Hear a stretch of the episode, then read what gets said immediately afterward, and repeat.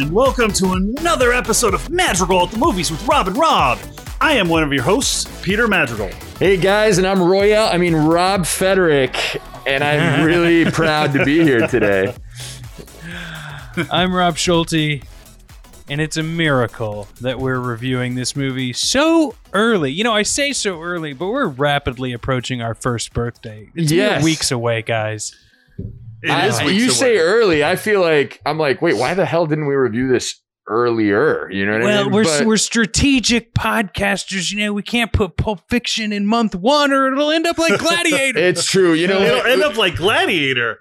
What? you know, eight hours long. Oh, okay, know, Oh, and especially maybe. with this movie, guys, like, Yeah. like you cannot. I mean, there. I don't think you can run out of things to say about this movie.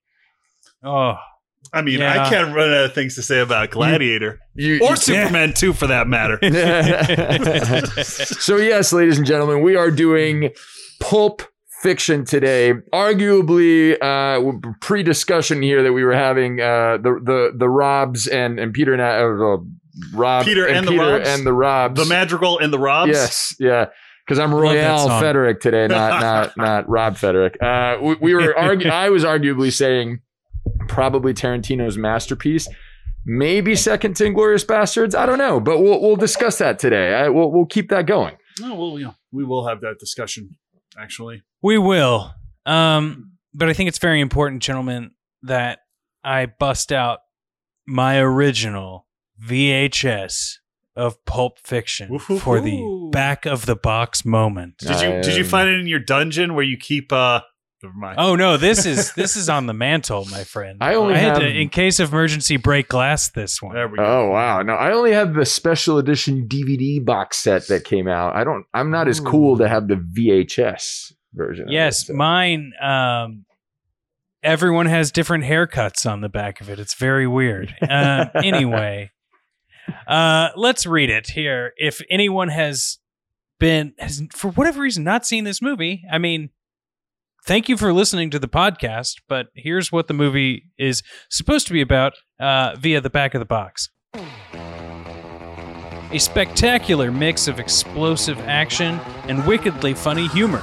Critics and audiences worldwide hailed Pulp Fiction as the star studded movie event of 1994. Writer director Quentin Tarantino uh, delivers an unforgettable cast of characters, including a pair of low rent hitmen, their boss's sexy wife, okay, and a desperate last chance prize fighter in a wildly entertaining big screen adventure, now with bonus scenes not shown in theaters or in the original video release. Hosted by Quentin Tarantino. Wow, I have a very special VHS. Yeah, I was gonna say, what hand. VHS do you have? Because it was it wasn't that the original video release. I thought it was, but I guess it was uh, Wave Two. Yeah. Well, so guys, this film won the Palme d'Or at Cannes, uh, arguably skyrocketed uh, Tarantino to the fame and heights that he has today. Because Reservoir Dogs was popular, but like literally, Pulp Fiction was like the movie that catapulted him to like tremendous success. Right? Uh, when did you guys first see this movie? Because it was back in 1994. I was a wee child back then. My mom was not going to let me go see this in the theater. I don't know about you guys, but uh, I discovered it later in my teens uh, when the DVD Yeah. starting to come out. What did your parents think about you watching it when you were in your teens? Uh, at that point, I think my dad had already seen it and he really loved it. So I think I saw it when I was like, I want to say like 15, 16 years old. It- Uh-huh. It was it was playing on HBO, I believe. And then I liked it so much, I ran to Walmart and bought the DVD because I needed to know everything I could about this movie. Um, yeah, What about you, Rob? I caught this, I believe, on HBO first when I was in middle school. Oh, wow. So it had it had been out for a few years at this point. I will say that I saw this movie too young. Hmm. Um, okay. introduced to things in this world that Yeah. I didn't even know were possible or things human beings did. Right. Yeah. Um now we can all guess the most extreme scene of that, but also just like the subtle nuances of like foot massages. You're right. Yeah. You know what I mean? Like Yeah, you. not like didn't- like I get it. I get what the conversation is saying, but I can't. I don't. I cannot comprehend it as a human being. I, I don't know? if you could have comprehended a lot of the dialogue in this yeah, movie because yeah. it goes that, to that's places. just an example. Sure, Yeah, sure. you know. So Yeah, so that's you- a really good point, Rob. Yeah, you don't like. but it know, became uh, a movie that I wanted to watch again once I felt like I was quote an adult. So use your tongue high in- school. Use your tongue in the holies of holies. so, Ugh. uh, Peter, Oh, so uh, I okay. I didn't see this movie until college. wow, Right. okay, I didn't really like, you know, I wasn't really interested in it, and I was like, Pulp Fiction, what's that? You know, and um, especially when you got that Vincent Vega ponytail going on right now. You know what I mean? Like, have you ever dressed up as him as for Halloween? yes, I have. Oh, okay. Yes. I did. Uh, you know, Zephany. Yeah. He and I did the Vincent. Vega. Oh Vegas yeah, yeah, film. dude! I got, I got to see that Oh, picture. Man. have to- That's, probably, that's a great idea. You guys would have been perfect. Yeah, yeah, yeah, we were. yeah. Um, but that being said, you know, I I saw the opening. You know, and uh, Jules has his big monologue. And uh, oh, by the way, you know what I love about this movie is you uh, identify the characters by the character names, not by the actor names. That's how you know it's a good movie. Mm. Um, but then Although I will say there is one caveat to your rule in this movie, I think, and that's everyone being like, fucking Travolta. Yeah. You know, because he had such a comeback in this movie that Yeah. you almost like have to say Travolta in this film. What, Vincent There's a Vega? there's a story Even that though it's goes Vincent Vega that. is Yeah. just as much. But yeah. well, anyway. But Sorry, but I didn't mean to here's cut the- you off. my confession is, I see the first scene, I see the opening, and then by the time it gets to Bruce Willis, I pass out, and I don't actually see this movie again for a while. It's a long. It's a. It's, It's a, a it's long an movie. epic. It's an epic in well, yeah, terms it's of like. 235, I think, but like it it's long. feels like five hours. Yes. And then Mia, uh, Mrs. Wallace. Yeah. Oh my god, that scene was amazing. Oh no! I mean, I I Uh-huh. feel like all the stories here could be short films in and of themselves, long short films. Let's just uh, Mhm. if that oxymoron. But uh, I will say, guys, this is not a punch yourself in the face movie.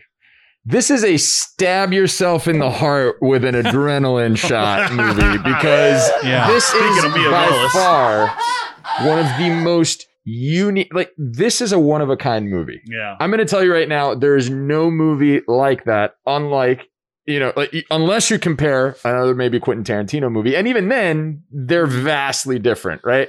Mhm. Um, Spielberg once described Citizen Kane is, you know, like Citizen Kane is considered by the AFI the number one movie, the greatest movie of all time ever made, right? Like, I kind of agree with number one being once is enough to see it, and that's it. You know what I mean? But yeah, yeah, yeah. um, We're probably going to review that one of these days. oh God, please no! I will. Wait, wait till December. Um, but Spielberg says that it was like the dancing frog uh, that the Looney Tunes show. It, it was a one of a kind movie for its time and what it accomplished Sure. and the way that it developed the character and the way it was told in this big. It was there was nothing like it for at the time. I firmly believe that's the same case with Pulp Fiction. This is a movie that is like. uh, If any other movie comes out like that, you'll always reference back to Pulp Fiction. I don't know if you guys agree. I want to see what you guys think. Oh, I absolutely. Well, it is one of its uh, one of a kind. Even other Quentin Tarantino films do not compare to uh, to Pulp Fiction, in my opinion. All right, you got Kill Bill one and two. I think that's fair. I think Yeah. that's completely fair, and I think that speaks to a director. And a writer. I mean, he's a brilliant, sure, yeah, brilliant writer. absolutely.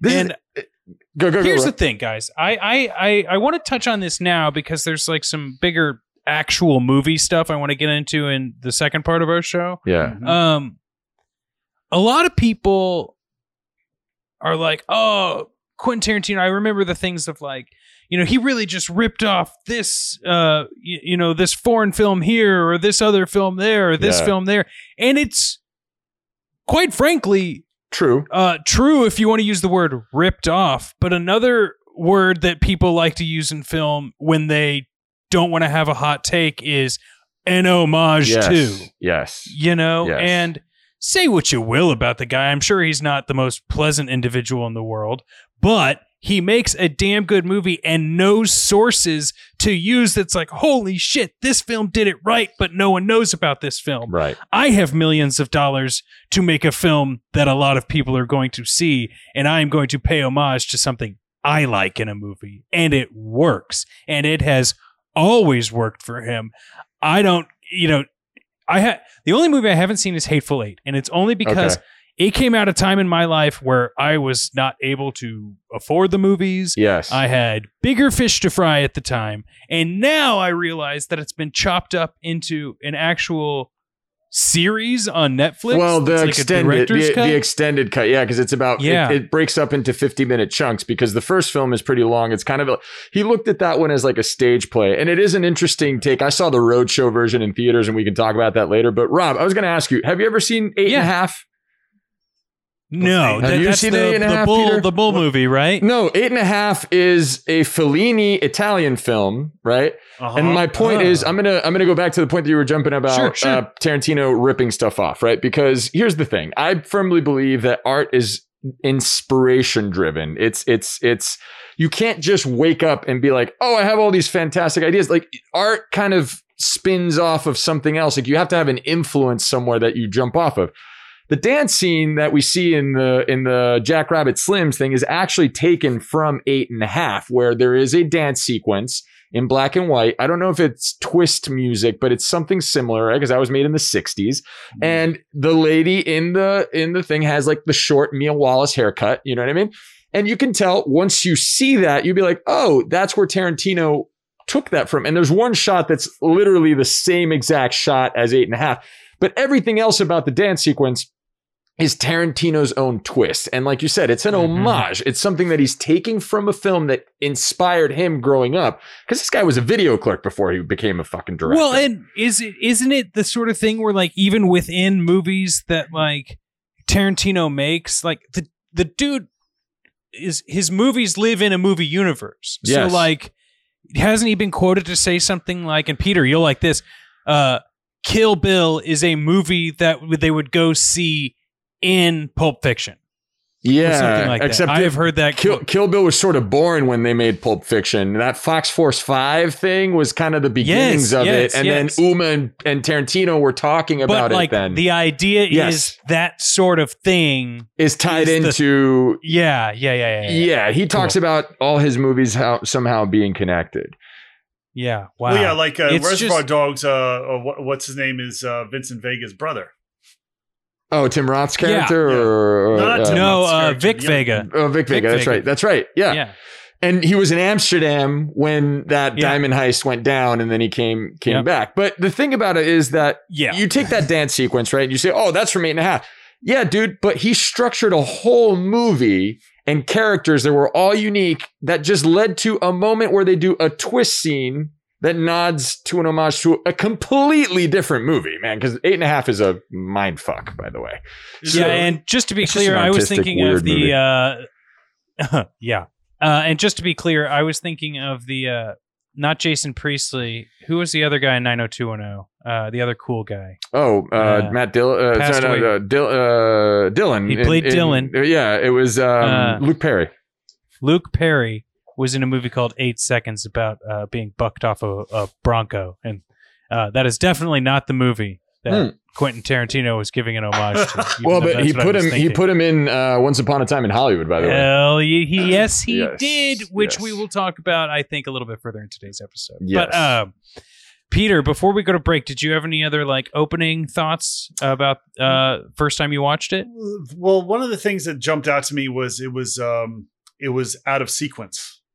You know? yes, Yeah, 'cause I want to yeah. talk about that Yeah, too. I like, and I want to get in. It was non-linear, so that kind of threw me off a little bit because then you know, spoiler alert, alert, everybody, Vincent Vega dies in the middle of the Yeah. movie, Right. but then it goes to like a, a a sequence that happens before that sequence, Yes. but after the the, timeline's all screwed up. Yeah, The exactly. timeline, Like The entire timeline is like worse than an Avengers movie. yeah, but you look at a character that you actually really like, you Yeah. see him get And- killed, and, and then then- you revisit him again. Yeah, exactly. Yeah. But then you're like, wow, you know, you, you know what? In other words, what as far as that's concerned, nobody is safe in a Quentin Tarantino movie. It's almost like Game of Thrones. Yeah. Yeah. Yeah. Yeah. You know, Yeah, yeah. Wow. it's like there's no lead Um, actor. It's like, oh, Brad Pitt could have died in Inglourious Basterds. You know what I mean? Yeah. Which it should- and I wouldn't have I wouldn't have blinked. You Yeah. know what I mean? You You'd just been like, kind of "Oh." expect to not get too attached to any of these characters. Exactly. Um But now let yeah, let's it. talk about that. So let's take a quick break and when we come back I want to talk about this timeline stuff. Yeah, yeah, we got we got thoughts to say.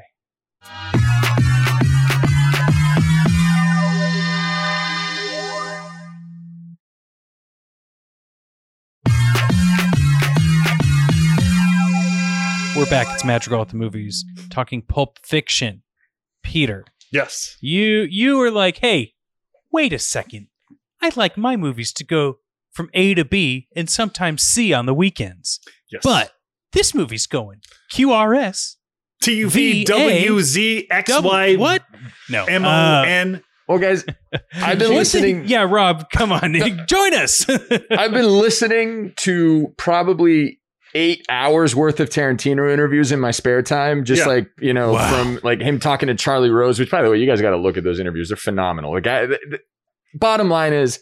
The guy's brilliant, like brilliant mind, the way he thinks. And he's and he says about the nonlinear editing where he says 70% of the time a movie works and a story works in a linear structure, right? Yeah.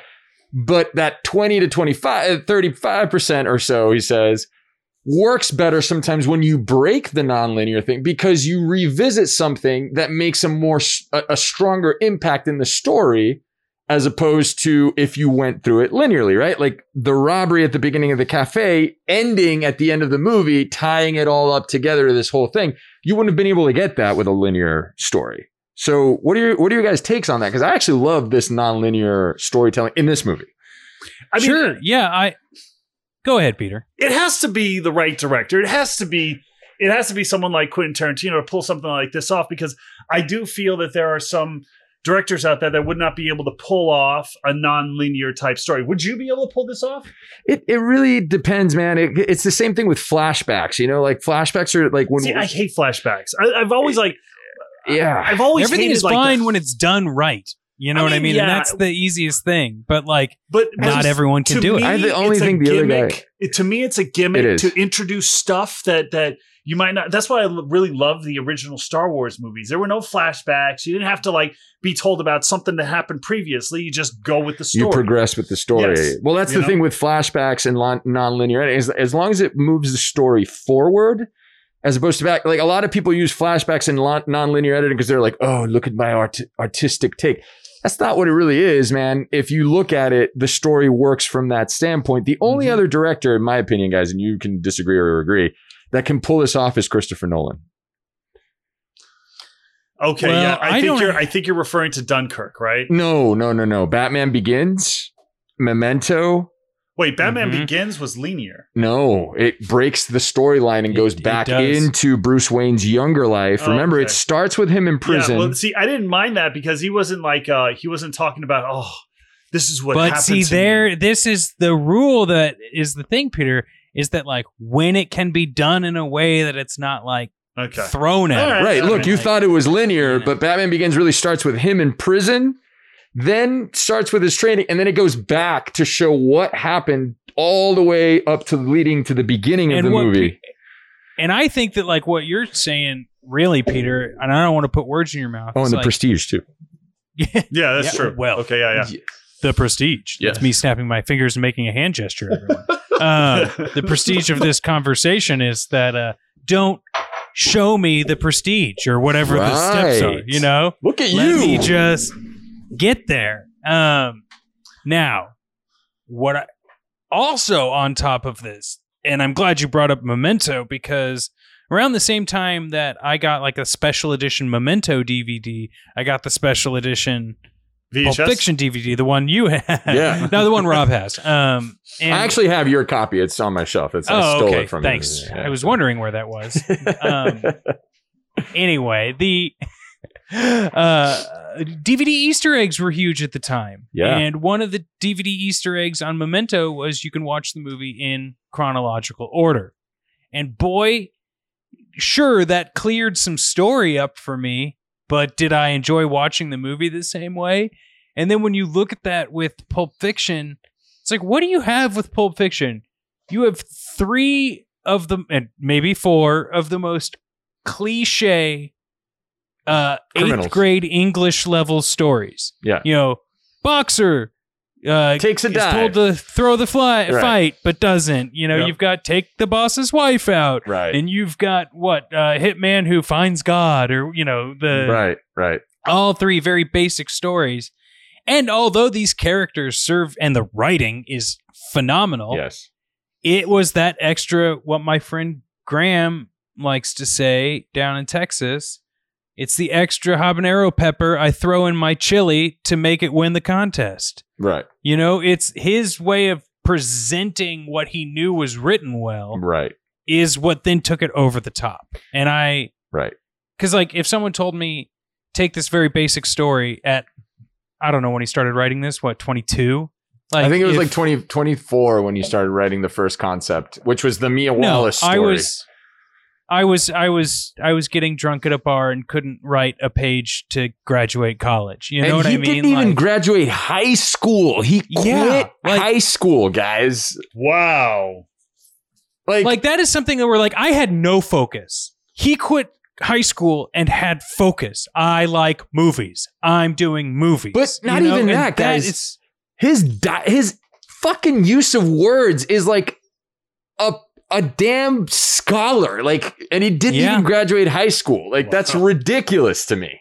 Like, and Well, let's, no, let's, uh, I mean, let's you can put it out there. words. No, go- but no Google. yeah, but exactly pre-computer age. internet. This guy, like, if you hear Tarantino Yeah, he can in learn interviews, words, but he's an articulate motherfucker. yeah. if someone wants to go read a script and learn how to be a screenwriter now, they can go to Drew's Scriptorama Right. or whatever the site is now right? and read hundreds and hundreds of scripts and be like, "Oh, I'm gonna. This is what they Exactly. do here." Interesting. exactly.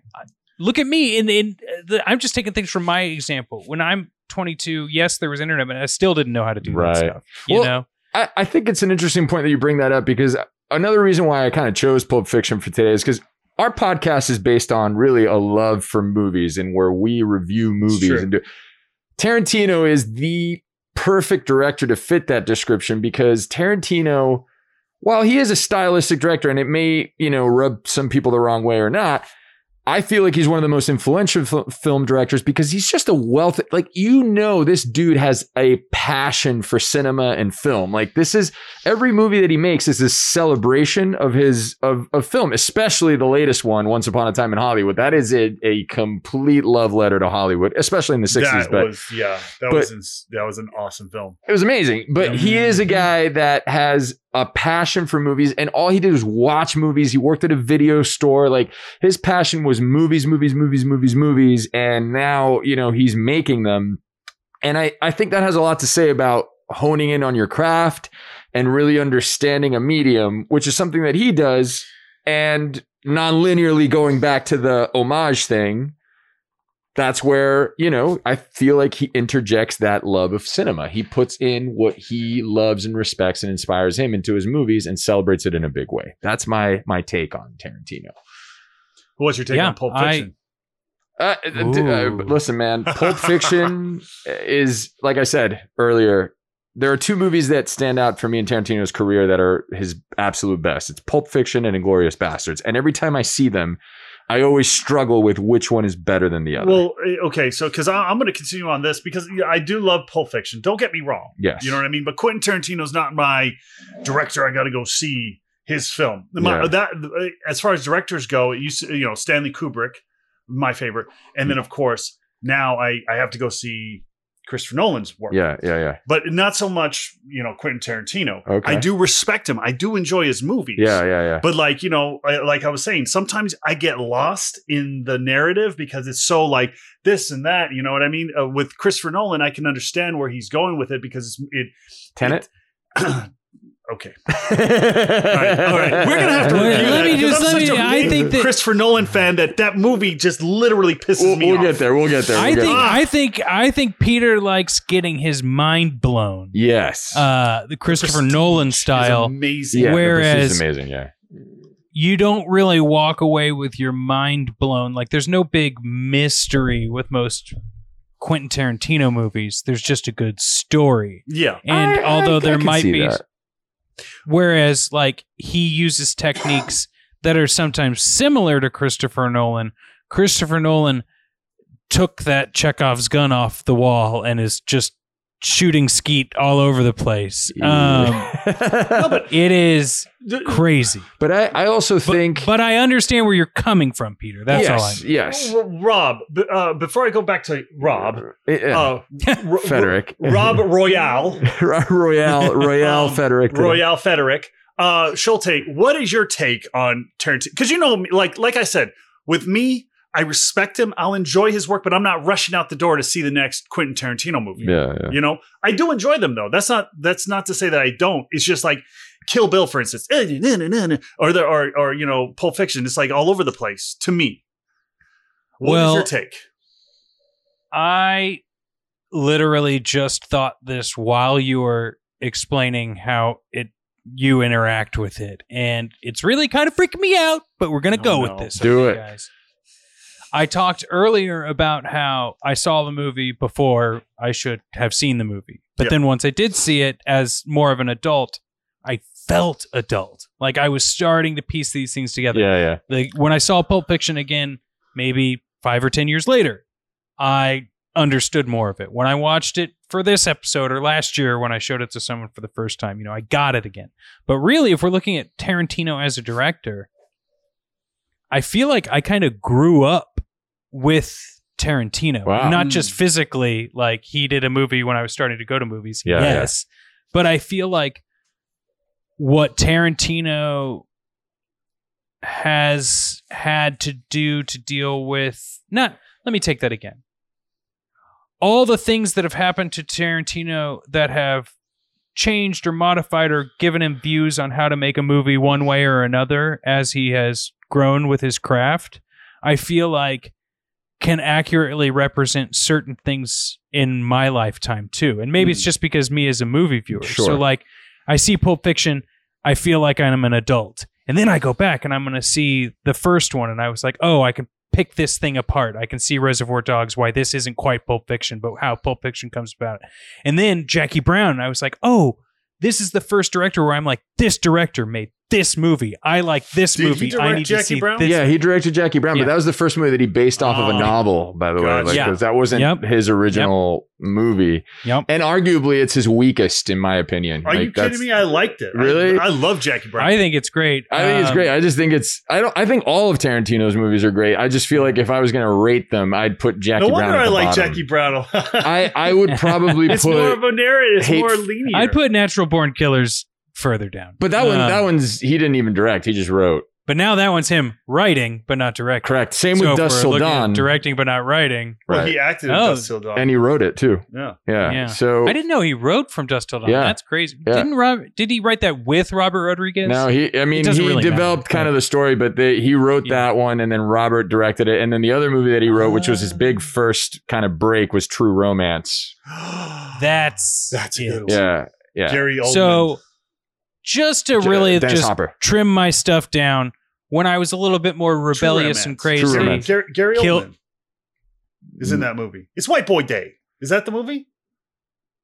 The Dennis Hopper's and, and the one Dennis with like Hopper. Sicilians are Yeah, the yeah, yeah, N word yeah. and all that stuff. And That's Dennis Hopper. yeah, Yeah, and then and then you got and then you got uh Gary Oldman is the I believe so. Yeah, with yeah. the with dreadlocks. yeah, yeah, yeah, yeah, Yeah, yeah. that's yeah, Gary yeah, Oldman. yeah, yeah, yeah. I was like, wait a minute. I was like, why? Do, I was thinking Leon the Professional when you were saying No, that. I was no, like, wait a minute. No, no, no. We're not thinking the same movie. Gary but, Oldman yes, yes, with the dreadlocks. Yeah, yeah, yeah, True Romance. Yes, yes, Christian long Slater. story short, yes. Christian when I was Patricia wild, Kill Bill came out, um, and then I started to mature, and then uh, uh, uh, Once Upon a Time in Hollywood came out, and I was like, oh god, let me look back on my just so past. and what have I Yeah. done? So, but my thing about Tarantino is like, I grew up with Tarantino going like, oh yeah, you know, his movies could be perceived as boring. I mean, here's the thing: I thought I would be bored.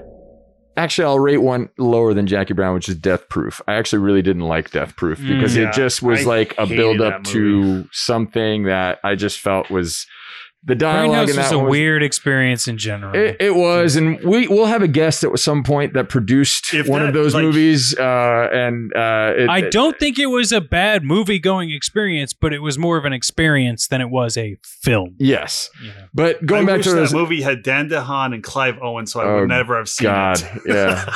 So No, you would see it, and then you would say you wished you hadn't seen it. right. so here's the thing, right? So with Tarantino, it was like when I was growing up or whatever, like I just thought he was sort of an acquired taste, right? Sure. as I've grown as a filmmaker and really listened to his voice and like like paid attention to his interviews and analyzed his movies and breaking down, like I really start to realize that this dude was is is far more brilliant than I actually thought because Mm. I start to really look at the intent behind his his scripts and the intent behind his stories and the way that he structures things and the way that he develops characters, which is something that we have to talk about. It's something that I've never seen in any other director. Yes, other directors have their own way, and I'm more of a visual guy. I like action. I like like Tar- you don't go see a Tarantino movie for the action. Like even Kill Bill doesn't really have that much action involved in it until like the very end of Volume One. Volume Two barely has any action in it. You know, It's true. But the story developing of characters and the rhythm of his dialogue, which is like they these characters could be talking about absolutely nothing, like in the diner scene. Yeah. But it just Mhm. starts to take you somewhere and you just can't help but pay attention. Like, what's a conversation about a $5 shake? But it's shedding character every step of the way. And then eventually it takes you to these big setups that, uh, sorry, these big payoffs that were set up beforehand, you know, Oh. throughout this slice of life that he's given you. And it just seems so vastly entertaining to me. Like the story of the watch, for example. Yeah, and the watch, like, yeah, exactly. the watch comes back to play a huge role Huge. in uh, Butch's uh, uh, uh, uh, story. But tell me that the first time you saw that, you're like, where is this going? yeah. Yeah, You- true. it- You were glued to the story, but like you're like, where Yeah. does it? Where like what? What does this I have to do with anything? The story because of the storyteller. Right, right, right. you know, Christopher Walken really knows how to tell a good story. in the in the Walken voice, up, up his ass. yeah. God, I want to know how many takes that scene was, though, because that was just. I don't think he cuts. Like maybe Yeah. like once to see Butch's reaction as a kid. yeah, or you see it. Yeah, you only see it one cut. So, like, God. Anyway, Yeah, hey, so here's a question. I think we, you know, we're gonna save. Our favorite You know scenes? what? We should do our favorite scenes. Then we'll go to break. Then you I'll ask Or my question before we after go to final. Now this will be much better after the break. So, let's, you got a scene, Peter? You want to talk about? Uh, okay, so my favorite scene, of course, is the opening with Jules and Vincent Vega. And this might sound cliche Mhm. because that's probably everybody's favorite scene. But on top of all that, what's in the box? Hmm. What is in the box? Like everyone always asks that question. I've read articles about Pulp There's Fiction. urban legends That- that- about it. yeah, it's like is it his soul? Is it is it soul. Marcellus's soul? Is it his it's gold? What is it? What's in there? You know? yeah, And then it cuts to Marcellus with the with the band-aid um, um, on the back of his neck. and everybody's like, that's where his soul got taken out, but that's not what it what really was intended. Like that. What, that was yeah. I heard that in school. That was like the rumors. you yeah. know? okay, so what is it? Though? It's basically Ving Rhames had a big scar on his back and he didn't want it to get seen, and they put a band-aid on it. And Tarantino was like, Oh, I like that for the character. It creates an element of just not looking at the back of his head. It makes you question why, and that's why he put it in there. and that's why he ended up with the gimp. the the what do you the Skip band aid. Oh, No, no, because he's not watching his back. He's just going full forward like a oh like yeah, a bull. yeah, yeah, yeah. Oh, when he gets hit with the Oh, car, bull. and yeah, yeah, And then all of us, yeah, he gets run over by the car, Right, and then he uh, and then he starts chasing Butch. yeah, Ends up with the Well, village people, or yeah. what are that the- was what- You know, I gotta say, someone once told me like you can debate the merits of who is the best director, or what is the best movie, or why a movie is great. But after you see Pulp Fiction, more often than not, you will be picking out a sweater in your closet, and the the gimp will come into oh your head, yeah, and you'll just be like, "Good God, what is this happening?" right. And has that ever happened from? I mean, I mean, I'm sure it has, but you know what I mean. Like, Yeah. Only certain movies and certain scenes will last with you like that, By the way, Easter and not egg, just because of that. Other scenes too. Well, no, yeah, but supposedly. yeah, he doesn't watch his back, and like, yeah, he, it, it doesn't turn out good for him. Well, yeah, and going back to what you said, what's in the box? It's it's just a MacGuffin. It's not supposed to have. It's whatever the audience decides. Tarantino may said, I think at one point in an interview, he knows what's in there, but he's never going to tell anybody. Right? He may or It's may not so know. vain situation. You know, but but it but it, at the point it's like, but it doesn't matter. Like that's not what the story's about. It's about these characters and surrounding this whole you know, hitman thing or whatever. Like w- this briefcase just happens to be the reason why these characters are coming together, and the characters are far more interesting than what's in the case. That's that's what Tarantino has said. Uh, the Easter egg I was going to say was so going back. Apparently, he ties it together where he says that that katana that Butch grabs is supposed Mhm. to be a Hattori Hanzo sword. Really? Which is which is used by uh, Kill Bill. Well, which is used it's Kill Bill. from the guy who makes Ah, the bride's sword. It's How like would those these underground legendary- dwellers, like the underground dwellers that that get them? Well, remember that uh, Like Bill's brother pawns one off. He sold. It says he sold it, but he didn't. You know, and he kept it or whatever. Like he says that maybe Mm. at some point he pawned off like some other one, or like or like like that somebody eventually just pawned off a Hattori Hanzo sword without knowing it. wow. I mean, that's the rumor. That's the rumor. But but So they Sure. pawned it off. Yeah, it makes the it a little bit underground more fun.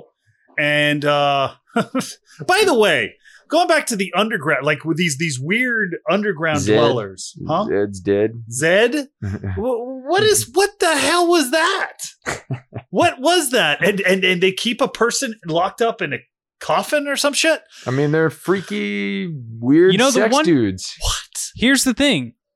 A lot of people somehow don't also think that the GIMP 100% wants to be the GIMP in this situation. Right, right. You know what I he mean? He could have So been one that just- they captured. Yeah, but like likes it. You know what I mean? Or like no one ever takes or but they they're brainwashing themselves in the situation yeah, of yeah. underground shit like this. Yeah, yeah. What I'm saying is like it's always like, "Oh no, they must have captured him and he's doing this." And it's like, "No, these are three fucking Yeah. weirdo Dudes, freaks yep. that like are into this." Yep, And yep. Wow. But of course, it's always tied exactly to the Simpsons episode that makes fun of this scene to me. So I always just laugh at certain parts of it too. But I think I think the point is to illustrate, like like you said, there's some three freaks. Yeah. It's supposed to be humor also because they just pull this Sure. dude out of a box and he's like like a Yeah. dog or something. They just hang him it's there. so funny. yes, But it's so horrible. Horribly traumatically creepy. Exactly. Like, that's the You- thing. see, and I think that's whole- what he's setting up. These guys Yeah, were not yeah. concerned at all.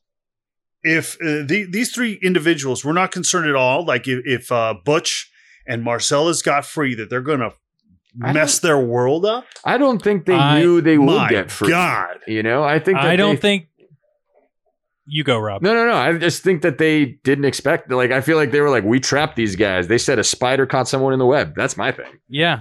And plus one of them's a cop, you know? no, no, So- no, Security guard, cop. security guard. security guard. Oh, is he a security Yeah, guard? he's a just security security. That's Acts like a cop. Okay. Yeah. Security guard. But, but uh, like to the point, it's again the title of the movie is Pulp Fiction, and there's a description of the movie at the beginning, like what is fiction, what is pulp.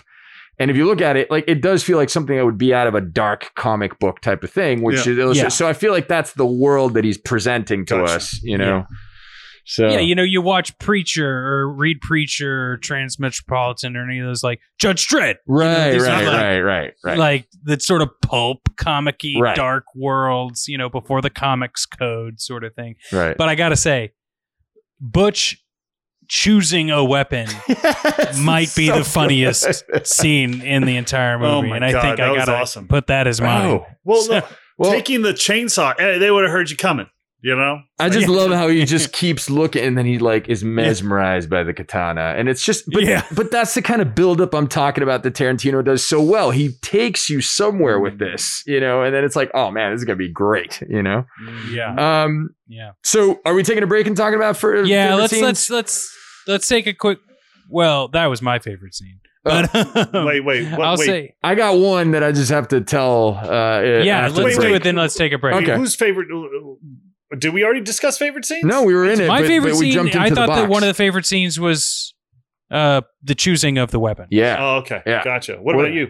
So I really love the twist scene. I think that Jackrabbit Slim's whole sequence to me is probably my my most favorite because of the conversation and the dialogue that leads to this Yeah. twist. The, scene. are you- wait, uh, in the uh, in Jackrabbit Slim's, the, the diner that Yeah. when they're at and they're talking about the Um, uncomfortable silences. Don't you hate that? Hey, what? Uncomfortable silences. Why do we feel it's necessary to yak about bullshit in order to be comfortable? I don't know. That's a good question. That's when you know you found somebody really special.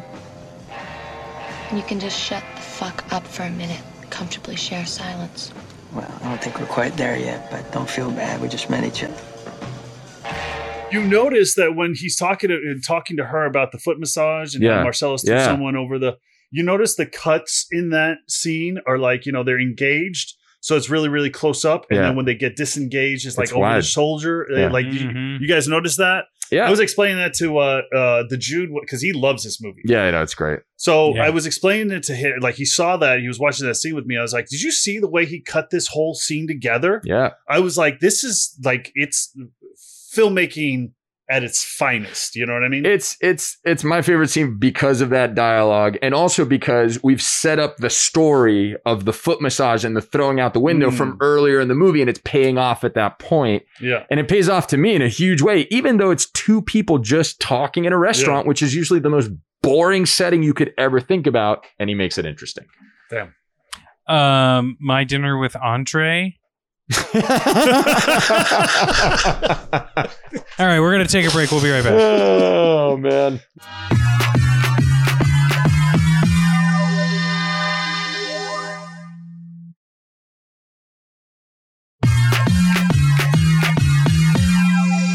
Magical Gold movies. Robin Rob, Pulp Fiction, Quentin Tarantino. We're back. We're gonna we're gonna finish this puppy off, gents.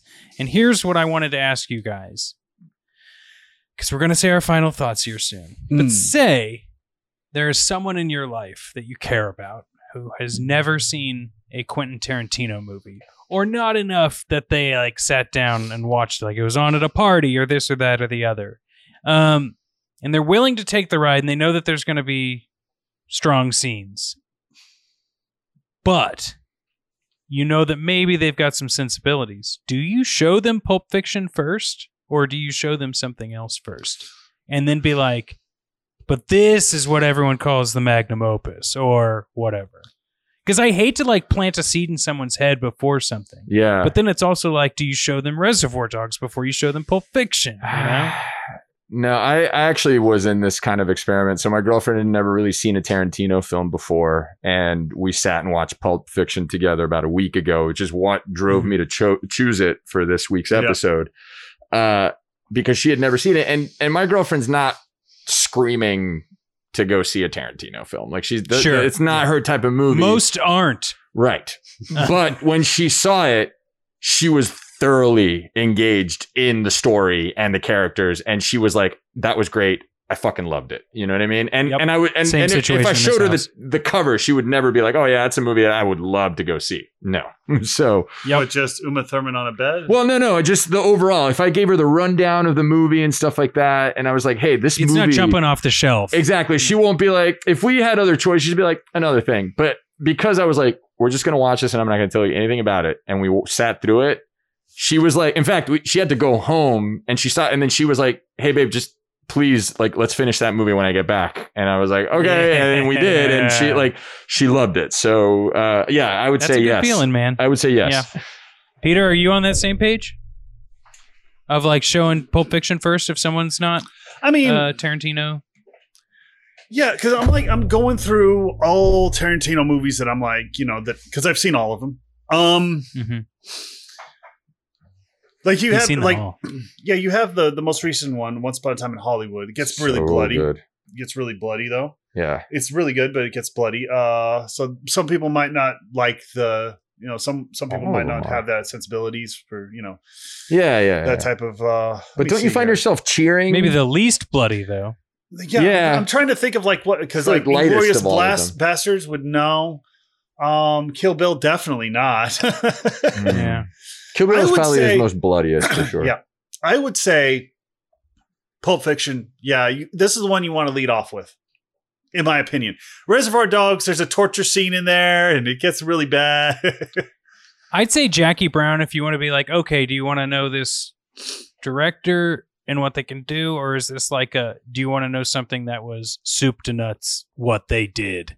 Like, Yeah. because you could ease, I think you could ease someone in that might be a little weary with a Jackie Brown because it's crime intrigue, it's Yeah. heist. There's a little violence, there's sex, there's drugs and stuff, but it's not like uh, everyone's getting shot up everywhere. Michael Keaton's in that Um, one, right?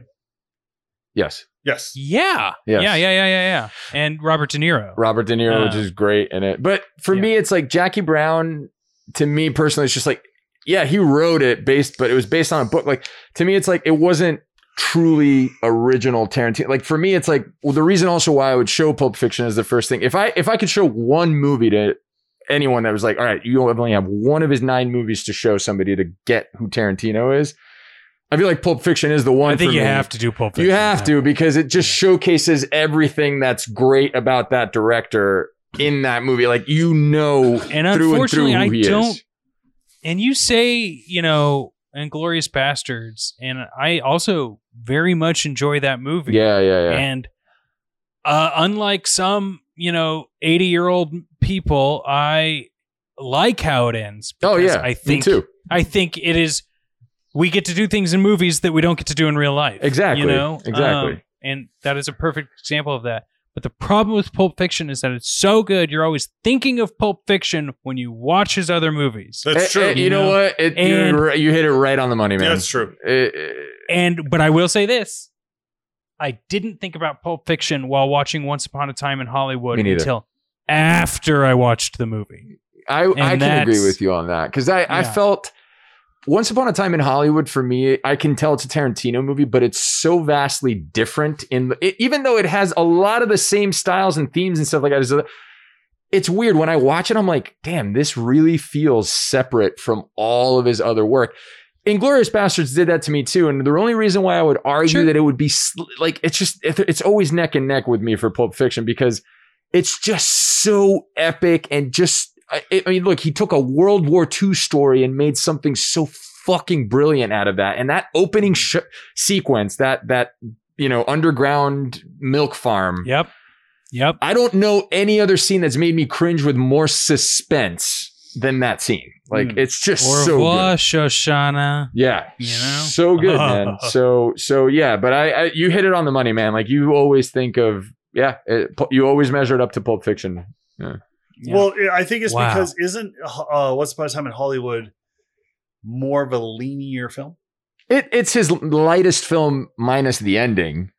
No, but I mean like more linear. Oh, like linear, Linear. like it, it's kind of a straightforward, except Yeah. for there's like a couple of spots right in the middle. One I'm thinking no, of, Django. uh, particularly is Brad Pitt fixing the telephone antenna, and it does like a whole like 20 or 30 minute flashback, which involves the Bruce Lee fight Yeah, exactly. and like all that sort Gotcha. of and thing. then it just cuts to him like linear, it has more- smiling. well, that that's Yeah. more of a So good. flashback. That's not like you know, like he cuts his story But up. if we're tying it back to our conversation at the beginning of this episode, if it's not linear, it's anything under the sun. Yeah. Right? Like Batman So- Begins. Like we just Yeah, so this, this has- podcast to that. Elements, but it's not a story that's strategically told out of order. Were Yeah. we non-linear on this podcast today? Yeah, sort of. Oh. Um, but like the Wow. Hateful Eight is like you did the you did the review the the back of the box before we did the uh yeah. the punch yourself in the face. Yeah. But the reason why, and, and you know what? Now that we mentioned this, and I want to make, make this little point is, if you guys watch The Hateful Eight, there's a sequence there where Samuel L. Jackson's talking to Bruce Dern's character, and and he talks about something about his son, and it ties into. I think the reason why also Tarantino works so well with nonlinear stuff is because he really is a master of setups and payoffs, which is Mm. something that's very Mm. important. In that movie, The Hateful Eight is linear, completely linear, but it revisits back at one point leading up to the point that we are in the story now, right? It does this twice. Once with like a small uh, section with Bruce Dern, and then at the end there's like a whole sequence that ties into before all these characters arrived at the haberdashery and what happened before. But the reason is that you've built all this character story driving up to this point, and then it's like, well, here's what really happened before all this that's gonna fucking lead to this bomb exploding at the end. You know what I mean? Like, and I think that Tarantino does that masterfully with like the Bruce Lee sequence, with you know Pulp Fiction, obviously throughout the whole damn movie. Uh, Hateful Eight, he does it. You guys should watch that. Um, so yeah, and, and you know, Once Upon a Time in Hollywood with the yeah, like so, Django? Yeah. Django, I believe he does that a few times when he talks about Broomhilda's character, that she was like yeah. a German African American woman or whatever, black woman that like ends up in the Candyland or whatever. I, I Mm-hmm. think he does that a little bit, but it's because it's like, hey, this is all this story thing, and he get take makes you go one way, and then he's like, but then all of this is happening, which ties into all of this. Like he just he's a master at that, Yeah. in my opinion. Shout out to my friend Amber, who produces Talk to Your Mom podcast, who was a background extra in Django. Oh wow, Wow. cool, cool. yeah. Uh, anyway, guys, Rob, you said you hit the money on the head, or you hit the the, nail on the head. Yes. you were right on the money. Yes. That it is a But we non-lineared it, so we turned it Yes, on hit the money on the head. You, You know what I gotta mean? Money on the head. and dot your T's. Hit- there you go. Yeah. I dot your lowercase J's. j's. Wayne Stock. All right. Uh, yes. God. Oh my God. We need to just Wayne's World it one day because you know I'm, I'm bringing it up because Mike Next Myers was in Glorious Bastards. We're talking about Pulp Fiction. Yeah. Whatever. Yeah. Um, guys, let's go with final thoughts. I am gonna just say mine real quick. We've said it all. We enjoy this movie. I think it's done well. If there, it's not a movie that could ever be rebooted, remade, redone. Not that it has to be. Not that anyone's asking to. But like, it is a movie that ticks every box for the type of movie that it is, and then some. How do you create a movie that seals itself in time and it doesn't matter when or where you watch it? You know, Right. like who cares that this takes place in 1994? You know what I mean? Yeah. Like it has to. The Mhm. movie has to take place in exactly the universe that it takes place in Mhm. and it is done very well. I could go on and on and on. Rob, thank you for bringing this one to the table today. Yeah. Yeah. No, seriously, thank you for bringing this one to the table. I mean, like, you guys really enjoyed it. I was moderately entertained. What? You sent me text messages with kidding. clips going like, I fucking love this movie. I forgot how good Uh, it was. Superman I'm 2, I'm kidding. sit down. I'm kidding. Uh, yeah, no, I, I thoroughly enjoy this movie. Every time I like I put it on, I'm like, okay. You always try to spot new things that they're talking about. Like the one thing that I spotted was, uh, you know, sticking your tongue in the holiest of holies. in that conversation, Yeah, I was that's all great. like, oh. Make there sure you to bring that up at the birthday party later, Peter. Huh? Uh, I said make sure to bring that up at the birthday party later. definitely Yeah, yeah, will. yeah, yeah. I will be bringing that up. Yeah, oh yes, absolutely. But thank you for bringing this to the Yeah, table. no. I, I can't wait to do another Tarantino film. Yeah, uh, for me, guys, uh, there's. I'll say this, and I'll add a little remark as to why this movie also resonates with me. It's for me, Pulp Fiction is like Forrest Gump. I just never get tired of watching it. I can rewatch it over and over again, and like I, Mm. I will always enjoy it because it's just one of those movies that I just, I, like, you just can't help but enjoy. It's just a good time, even though it's crazy criminals that we're watching and it's long. It's still just so great to watch. So overall, that's my whole thing. The last thing I'll say is that this movie really struck a chord with me when I was in film school, particularly because when the adrenaline shot scene is happening, right? Mhm. Tarantino, uh, uh, sorry, Tarantino, Travolta yells out like, you know, they're having this conversation with Eric Roberts or whatever. It's like, get the shot. Or whatever. It's like, get the shot. And he like yells it like that, Yeah. right? Like that Yeah. made me laugh so hard. And it got to the point when we were in film school and we were just like these filmmakers trying to get these short films in 16 millimeter back in the day, trying to roll stuff. And I remember that it was like we would be setting up the lights, but we're running out of time. And I'd always be like, guys, get the shot. Like I'd be yelling, like, we just gotta get the shot, man. Like we gotta move. You know what I mean? So ever since then, I've applied that, which circles back Oh. non-linearly to a Tarantino thing that he does, which is what I'll close off with. At the end of every Tarantino scene that he shoots, he always says, We'll always get one more shot. Why? And he tells the crew to all pitch in on this. It was, it was because we love making movies. They all yell that out together. And I think that that sums up what Pulp Fiction is for me. It's just a love of making movies, which is what I love to do. And it strikes my heart that there are people out there that share that same passion I infinitely. So that's, that's my Love that passion. Hell yeah. Also, more on Eric Stoltz later Eric in this podcast. Roberts. We haven't talked wrong with about you? him since Back to the Future, and uh, Yes. I loved him as the drug dealer. Prank Guys, caller. I don't know you. Who is this? Don't come here. I'm hanging up the phone. Prank caller. Prank caller. wrong number. Oh, man. All right. This definitely uh, this is, is great. better I just than want to. Superman 2. I will. Wow, you heard it here first, everyone. Uh, we got a new favorite movie for Peter. Um, so let's wrap it up. If our listeners could leave us a five star rating and review on Apple Podcasts, that would be great. You don't even have to leave a real review. Just tell us which Judge Dredd movie is better, Dredd or Judge Dredd. That's all you got to put. Or as long which as you got five Tarantino stars, sure, put whatever you want. As long as it's five stars, five stars. I could give a shit less. Um, just establishing our Judge Dredd rules from last episode. Yes. um, yes. uh, we can now be found on heavymetal.com. Just click their podcast Yes. tab. Uh, we can be also be found anywhere else you like to listen to podcasts. But if you go to Heavy Metal, you can see the link that gets distributed everywhere. Guys, another great episode. I'm really looking forward to next week. Me too. yes. Me yes, too. yes, guys. Well, uh, I'm gonna take us home, I guess. Yeah, So it. has been a pleasure, guys, to review Pulp Fiction with you guys. Uh, I'm so glad we got to do it. Uh, and anyway, so listeners, do what Rob said. And for Rob and Peter, I'm Rob Federick, and you've been listening to Madrigal at the Movies. Take care, guys. bye bye.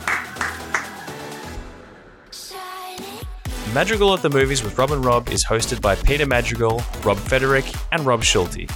The podcast is edited by me, Chris Tyler, and produced by Rob Schulte. If you're looking to support this podcast, check out the merch link in the show notes, or just leave us a five star rating and review on Apple Podcasts. If you have any suggestions for a movie you'd like us to cover, you can reach out to me on Twitter at Christos Tyler or to Rob at Rob K. Schulte. Thanks, and we'll see you again next week.